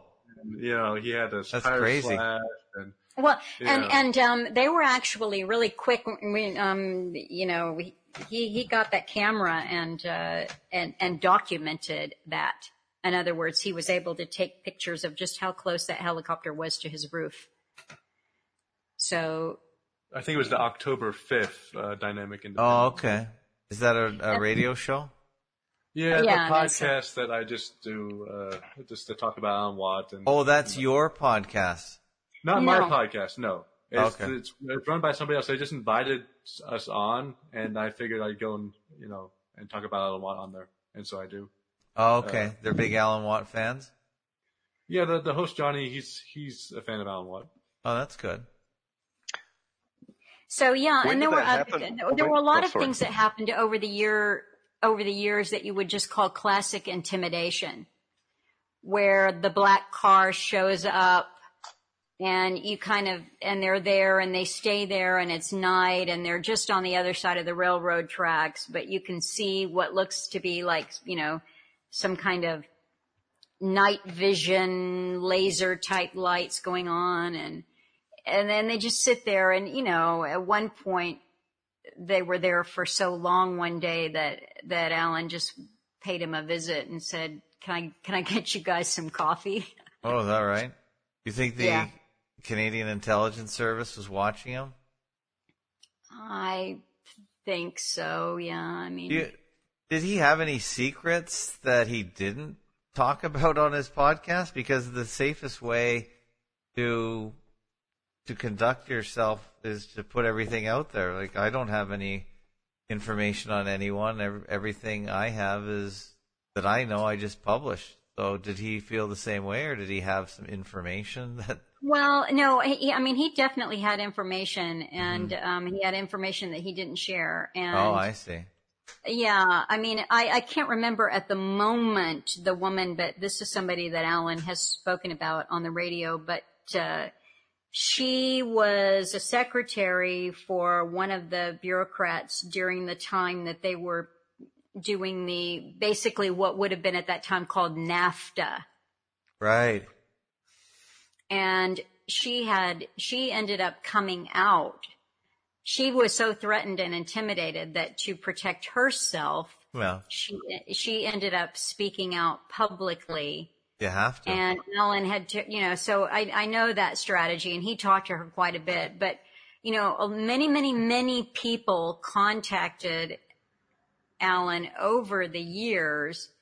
And let's just say, um, because all he was doing is reading the elites' books. He wasn't. Yeah, but, were people but giving this, him this, secrets? This other, this other element of you know, kind of keeping your finger on the pulse and having people contact you with their secrets. In oh, other words, I see. Yeah. You become privy to somebody else's secrets. You can't publish that. Oh, I see. Because they think they thought Alan was so in in in sync with what was happening, they would give yes. him more information. No, can he shed light? Um, oh, you I know, see. Uh, let's let you know. Let's discuss about. Let's discuss this off the air. Is this something that I should that you know they should publish? Oh, um, I what, see. Is it something that we could publish together? So you know he. I'm so lucky. Nobody has called me about stuff like that. I never get anything in any kind of clandestine information sent my way. Just they're just videos on Twitter. But I guess that's... yeah, I, I would say that that there was a you know he had his share of that kind of thing over the years. And remember too that he was at this for many many years, long before he wrote his books, long before he went on Jackie Patru, long before he had any kind of a public profile. He was gathering information. He was you know, taking notice of what was going on in the world around him. So, you know, his, his work goes back a long, long time that, you know, that he, some, uh, some of it he has not shared publicly. Is Jackie Patru still alive? I don't, I have no idea. Oh, okay. Cause were they Yeah. radio partners for a long time? Well, the way that he described uh, getting on her show, they were not partners, but Mhm. he felt that he needed to come out and start talking publicly about what he knew. But you can't just, you know, who are you and who's going to give you a show? And he was kind of looking for. He just started calling in to her show Oh, I see. and talking and yeah and so she liked the information that he was sharing and then she ended up having you know and he went on the show quite a few times and that really did help him establish uh, you know some recognition as someone who had something to say particularly about the esoteric and and the the ancient you know there's a lot of people who've been talking about truth or the alternative for a long long time Yeah. but Yeah. So did she encourage him to do his own talks and audios? Is that how that worked, or he just decided to go out on his own after that? well I, I, I that was like a I uh, think what happened was that uh, he did start going on other shows in addition to Jackie's show, and then Jackie didn't like that. Oh, a little it, it actually it didn't end well with uh Yeah. yeah with the two of them and I Oh, that's interesting. I don't know Yeah. any of this history. I'm just just riffing here. I mean, it was, you know, I, this, this did come out. I mean, there, there, you know, there were people who were listening to shortwave all those many years ago and they kind of heard her lose it with him Oh, on, yeah, on that last show that he did with her. And, uh, you know, I think there were, it, it, I don't know that it was just the fact that he was getting attention. Um, she hadn't been discouraging in that way. Um, what, what's this? His true nature? What I don't know. At? I'm just looking. I just looked up Jackie Patru and Alan Watts, so I'm just mm-hmm. surfing around here while you're talking. Okay, so anyway, yeah, it's. I, I think she wanted him to be more of a cheerleader. She was always looking for uh, how this information could be.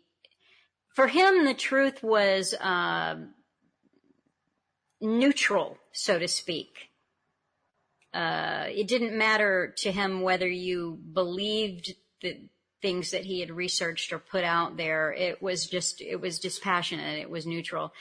And I think that maybe she wanted it to have a more, a, a spin that was more controlled in a certain direction.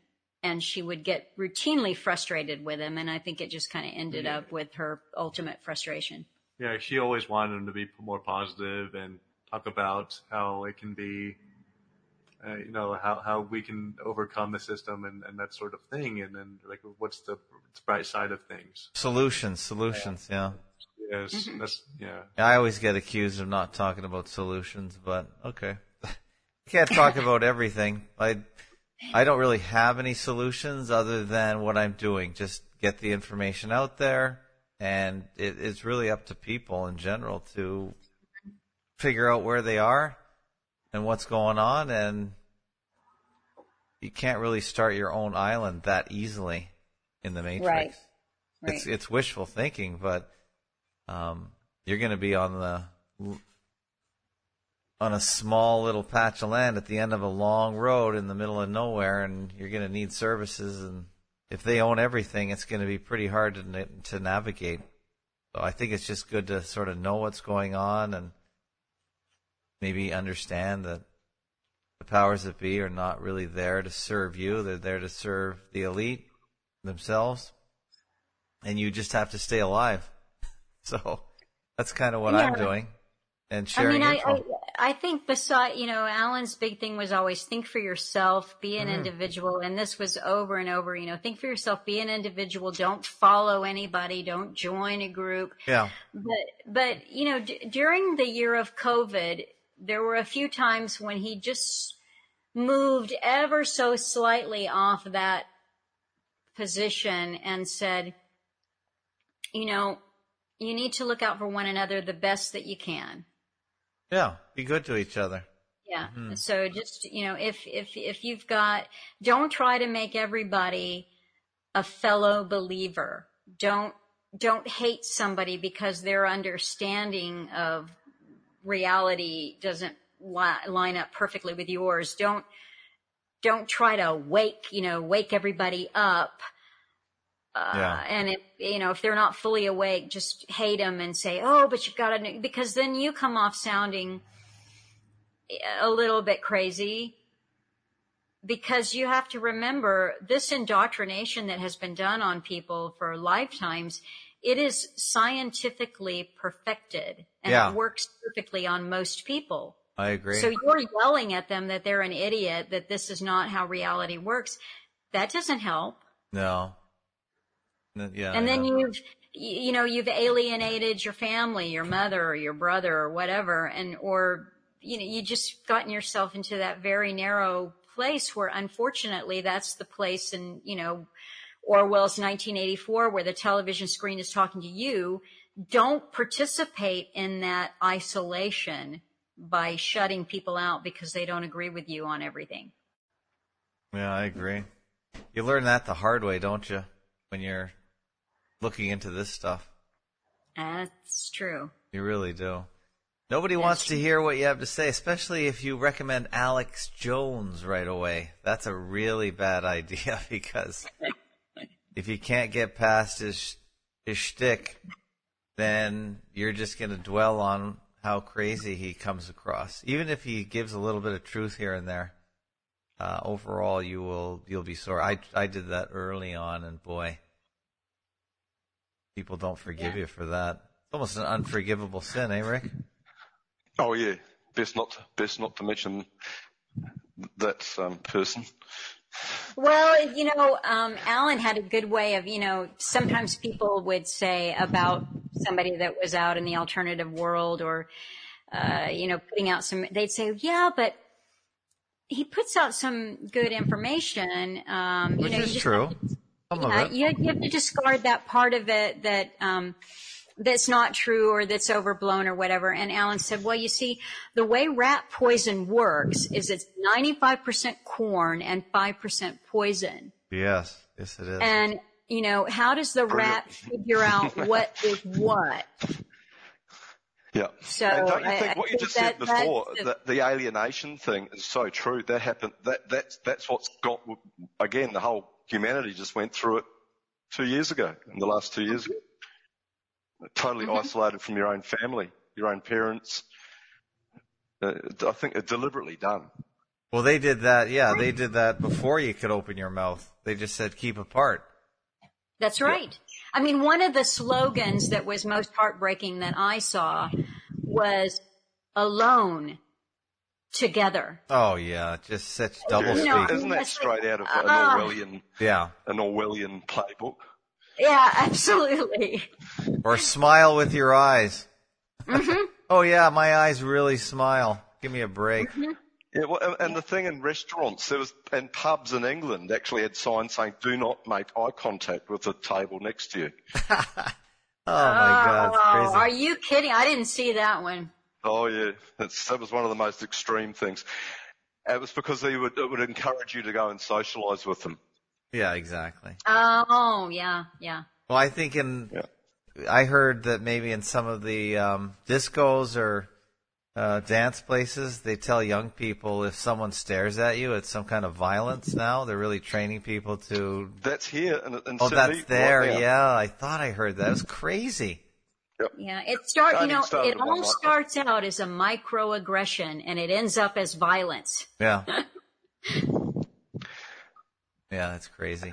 Well, What do you think? Uh, you must be horrified when you see New Zealand's Prime Minister going around talking about mal mis disinformation, Melissa, because that's right out of what Alan was saying. This is coming. Yeah. The, the new weapon will be the it's word. not just her. It's it's a worldwide campaign. You this even oh, yeah, um, she's gonna even the in front, Tu- she's the front woman. She's even the in woman. Turkey, Turkey, which She's a, you know, she's a young global leader. Yeah. She's Yeah. one of the. is She not a young. Global, Yeah. yeah, Yeah. she's a. Of she's course. a Yeah. World Economic Forum young global leader. So Yep. I, she's, you know, I think the they've they've infiltrated every government at Yeah. one level or another. Now, It might not be at the very tippy top, but you can bet the I think he got are to all trained. Biden too, but he can't remember. Yeah. Oh, he's the State Department and all the people around him are completely on board. He's just, Oh, yeah. oh, it's, it's, it, the infiltration and the infestation is, it's everywhere. It's everywhere. Mm-hmm. And every time you hear about a campaign like mal, mis, or disinformation, it's a worldwide. It's all released at the same time. They're just get, they're on a Mm-hmm. calendar. And even in Turkey, we don't hear about Turkey much because they don't usually speak English, but that has leaked out that their president, who's a bit of a dictator, I guess they all are, um, has talked about arresting people for mal, mis, disinformation. So it's it's I think it's everywhere uh, at the same time. It's just more you pick up more on your own locality. Yeah. And and this whole thing, I mean, th- this is why uh, you you you just don't ever want to take the foot off the gas pedal. You want to keep going with the information because it's a relentless agenda, and th- this who knows what's going to happen next, what so-called variants we get, or you know, a bank crash, or you know, what what's the next crisis. But what is clear is that what is going to come out of this will be some kind of worldwide, maybe not the same, you know, passport for everybody, maybe not the same ID for everyone, but at the same time, countries are all going to get their version of it. And it is going to work a bit like the Chinese social credit system. And you you won't get it if you are giving out malinformation or whatever. You you will have your privileges your ability to travel or do business or whatever will be revoked or suspended. You know, how many times does it get suspended before it's revoked altogether? So that's where we're headed, no doubt. And I mean, in some places, you know, look how they trial balloon it everywhere. And, you know, uh, France yeah. last year, you couldn't go grocery shopping unless you could show proof of vaccination. So. Yeah, that was in Quebec. They tried that for a couple of weeks. They just. I remember when they ch- tested that in Quebec. Well, they did it in France for a little while. Yeah, yeah, yeah. Well, I still think that um, you have to be positive, but I still also think that there's so many people that don't know the official plan like we do.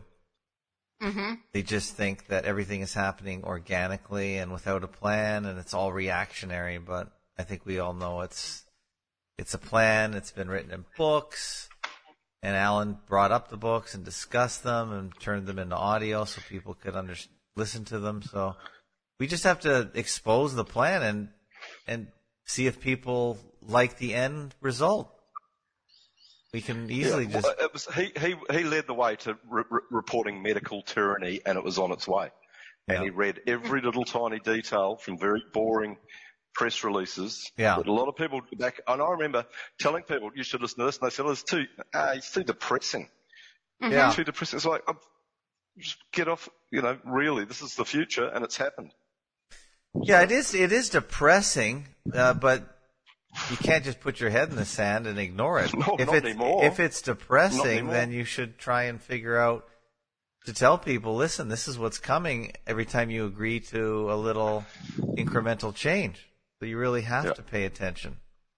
That was the main criticism of, of uh, the only criticism I got was, oh, that's too depressing. Mm-hmm. You know, is that the best you can come up with? No. Yeah. Well, I always like that scene from um, Monty Python's The Life of Brian when they are uh, Brian is hanging on the cross and the the two criminals. I mean, it's it's a profane, it's a sacrilegious piece, but it's funny. Yeah. And the, the prisoners are hanging on the cross next to him, and you know it's dark and gloomy, and you know but there they they burst out into singing always look on the bright side of life yeah that's a great great it was very good. And he and i do believe alan was a python fanatic too like myself. He certainly knew yeah. a lot of the skits. Yeah absolutely. And and, and there were many many one he, he always said and thought that for sure the major players in that improv group had a oh, good oh, yeah. handle on the agenda Yeah, particularly their, Terry Gilliam. Their educations had been a little bit more complete than the average person. Yeah, for sure. Well, they were giving the agenda through comedy. I'm sure whoever wrote a lot of their stuff. Mm-hmm. They Cambridge and Oxford graduates, and, and Gilliam came from a New York advertising company, and, and so they, they, were very, very intelligent. Mm-hmm. All right. Well, we've been going about two hours. Oh my goodness. Yeah, it's been a really good chat. I, uh, Purple Play is uh, listening in on one of the streams, and she says, um, "Let's all just lay down and accept the inevitable." She says, "Talk about creating your own reality." Well, I'm, I don't think we're laying down necessarily. I think we're we're trying to be realistic because the mob is being led in a certain way, and Mm-hmm. Still, well, I, I, I, just wrote a, um, a, a series um, covering the New Age that went with some talks that Alan put up, and you know, I, I'm I'm sure that people don't want to live in a place where they feel overwhelmed. You know, that's the thing is you can't give in to fear. You cannot be overwhelmed by this. This should actually put you in a state of um, movement and it, it, it is empowering. I find the truth to be empowering. Uh, no, absolutely. But yeah, but um, the whole idea that you can create your own reality is that uh, that's not something I buy into. You know, sounds a bit gnostic, thought, a little bit. You know, gnostic. thoughts are powerful. Thoughts are creative. Absolutely, one man or a woman's thoughts can make a huge difference in the world. But I don't know. You know, you, you try telling your, you try telling it to the man with the machine gun or the man who is not letting you do something with your money because you aren't vaccinated, et cetera, et cetera, that you're Exactly. just creating your own reality and, and his, you know, that doesn't fit in with my reality, see? No, no, you can sit there and way. smile at the flowers while you're sitting in your prison cell and, right. and enjoy that view, but you've got to realise that you're in a prison cell. Yeah. I mean, that's a beautiful way. Again, back to Terry Gilliam and the movie Brazil, you know, w- Yep. when they've broken him at the very end, he is strapped into his torture chair and he is seeing nothing but beautiful butterflies and birds flying around and wildflowers in the fields. You know, he created his own reality, I guess. Yeah. Very good um, analogy there and a very good movie. Yeah, it is a good, excellent movie. So much agenda in there. Terrorists are Oh, everywhere. A- And the plastic surgery disasters everywhere. That's what I'm saying. You- you- women now have had so much work done to their face. I know. It's very similar to what he mentioned in that movie. That's right. So yeah. Yeah. Anyway, wonderful talking, Yeah. uh, Melissa. But Really nice to meet you, and thanks. So nice to meet you getting here. too, Rick. I appreciate your um, enthusiasm for Alan's work. It's nice to meet you, and I hope Yeah. we get Any chance to- closing um, impressions, Rick? Now that you've warmed up a No, bit. No? no, I can't do it. Okay, you can't do it. I told you I wasn't going to do that, and you made me do it. I did. sort of naughty man. No, but you You're were good. man. It was good. Melissa said she. she I I'm asked her better doing first. Cla- I'm better doing Klaus Schwab than I am doing Alan. Oh Walker, right. Rick does Klaus Schwab too. Yeah, Yeah, anyway, fantastic. I'm the, best, I'm the best, be told, but I won't do it today. Yeah, I don't think Listen many. I don't the think many Rick people and try and do night Klaus show, Schwab. Uh, Melissa, Sunday nights Pardon? with Rick and Ab is uh, always an interesting show. Yeah, the Rick and Ab show, you can find it uh, if you go to fakeologist.com, click on podcasts, and then it is going to come up here, and it's it's under the Fakeologist audio chat. That's our Be told. yeah, Oh, okay. that's our our Great. more, that's our looser, more relaxed podcast where we just have people join the Discord server. Discord is an hmm. audio platform where you. Okay. can just connect and you just come in and you come and you go. It's not really planned. Today we had about eight people that just showed up all at once and we just started jawing about this and that. Nothing really organized, but it can be really interesting. It, it can be rambly. Um, but Rick and I come on Sunday mornings and Rick usually just tells me about a book he's read that he's sort of like an Australian Alan Watt type of discussion discussion Rick is because I guess he's such a fan.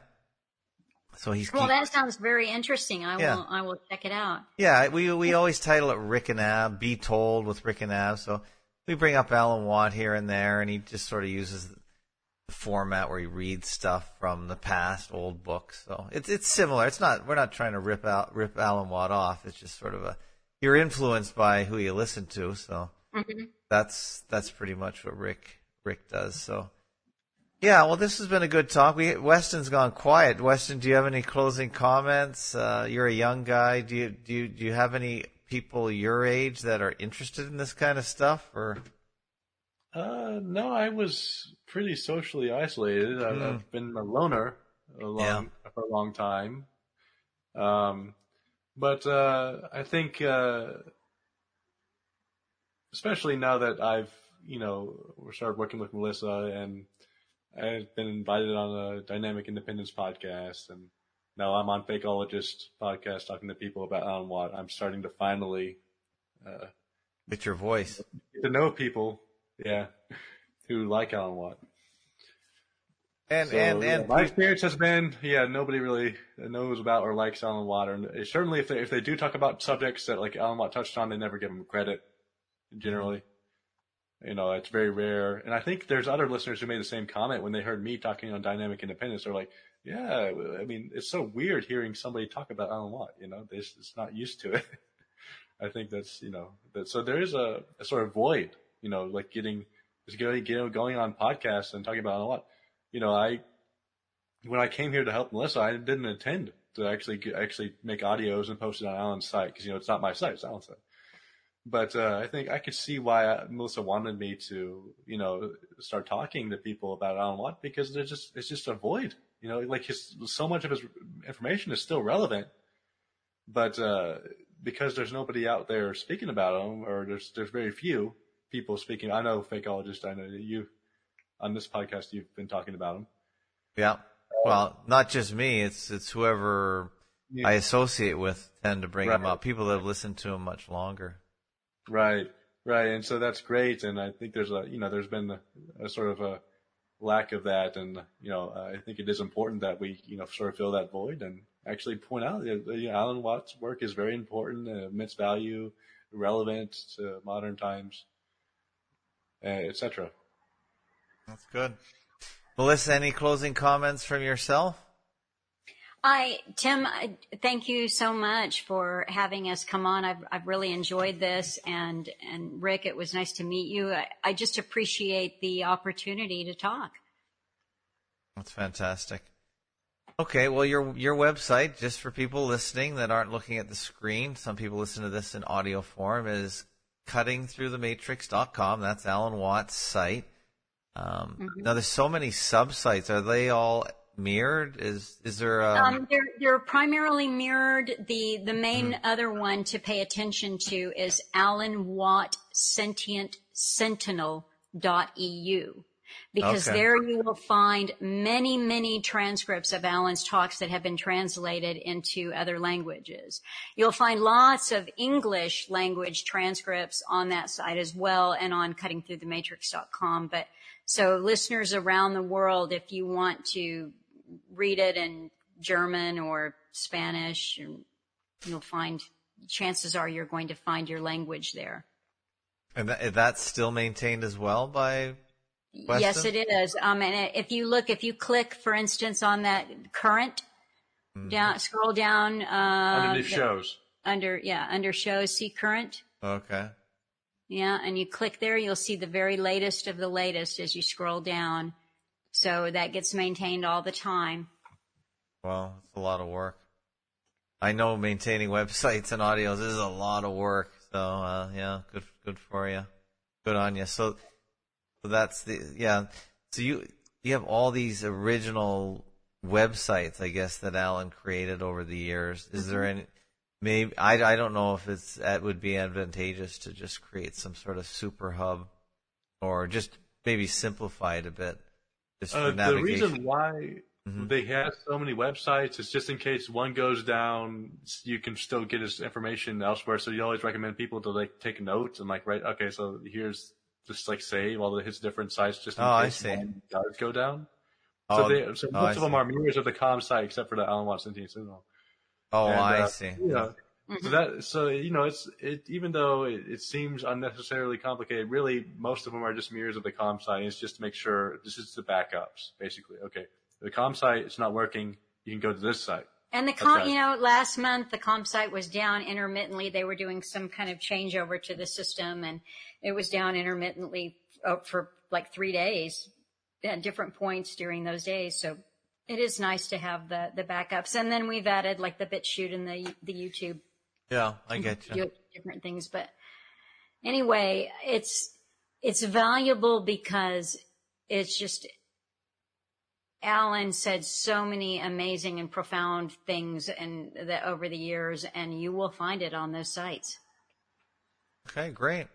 Excellent. Okay, well, I think we covered it all. It's very informative. Thanks, Rick, for joining, and thanks, uh, Melissa and Weston. And uh, maybe you can come back soon if you got any new info or anything else you want to plug.